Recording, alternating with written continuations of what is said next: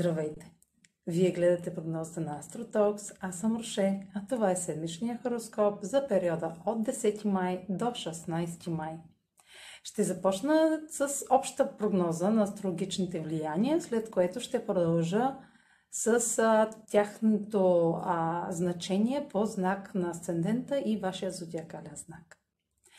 На 11 май новолунието в Стелец. Новолунията са момент на рестартиране и ново начало в една зона от вашия хороскоп.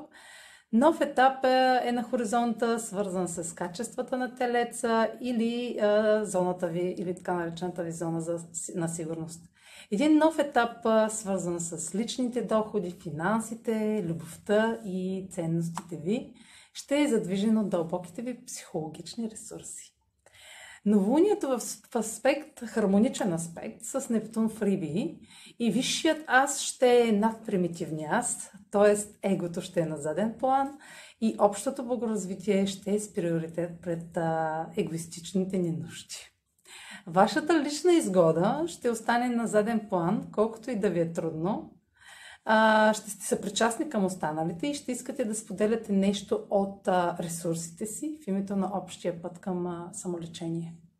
Меркурий е в съвпад с Северния кърмичен възел в Близнаци и съобщенията, новините, срещите и запознанствата ще съдържат информация недефинирана за пътят ви напред.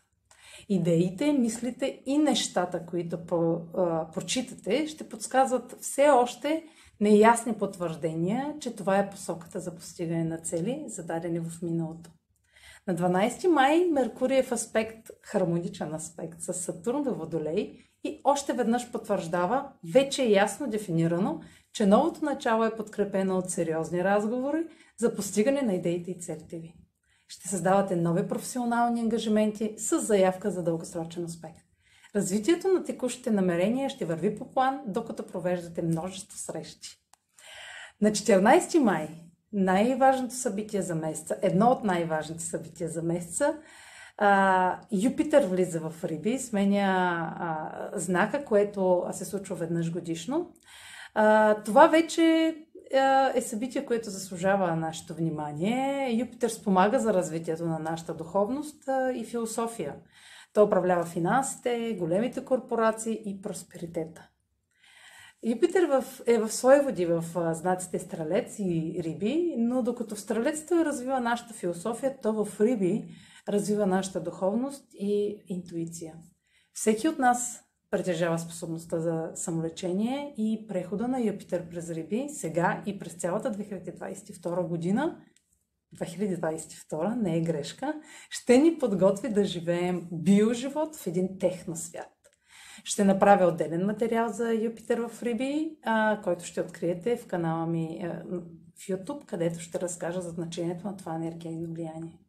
Това е за тази седмица. Сега проследете прогнозата за вашият асцендент и за вашия зодиакален знак.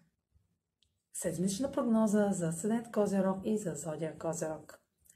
Новолунието в Талец попада във вашата сфера на себеизявата и сочи начало на творчески проект, хоби, романтично увлечение или теми свързани с деца и бременност. Може да започнете да изкарвате доходи от ваш талант. Меркурий е в съвпад с северния кърмичен възел Близнаци и информация или съобщение относно работен въпрос или от колега подкрепя това ново начинание по недефиниран начин.